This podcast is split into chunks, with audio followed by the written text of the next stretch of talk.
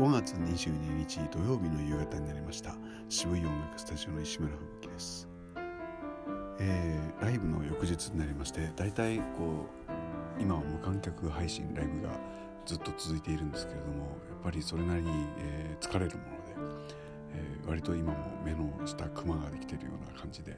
えいるのですけれども、えありがたいことに体験レッスンがあったりしてね。いやよく来るわこんな事態においてと感心するんですけれども、まあえー、たまたま近所だったようで、えー、いらっしゃいました、えー、食道の手術をした後、えなかなか声が出にくくなったようだという方だったんですけれども、えどうも体の使い方をちょっと、え直してあげたらこれ出るみたいだったのでだんだん楽しくなってしまったようで、え入会を希望されてしまいました、え大丈夫なのか？土曜日の渋井さんは混んでいる。まあいいか。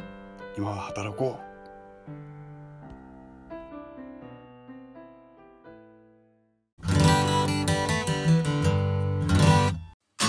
一日一日を大切にとは言いますが本当に大切にできているでしょうか？誰も答えを教えてはくれないし確かめてもくれません。だから一日の終わりにちゃんと証言しておこう。まずはやってみようか。1分キャスティング。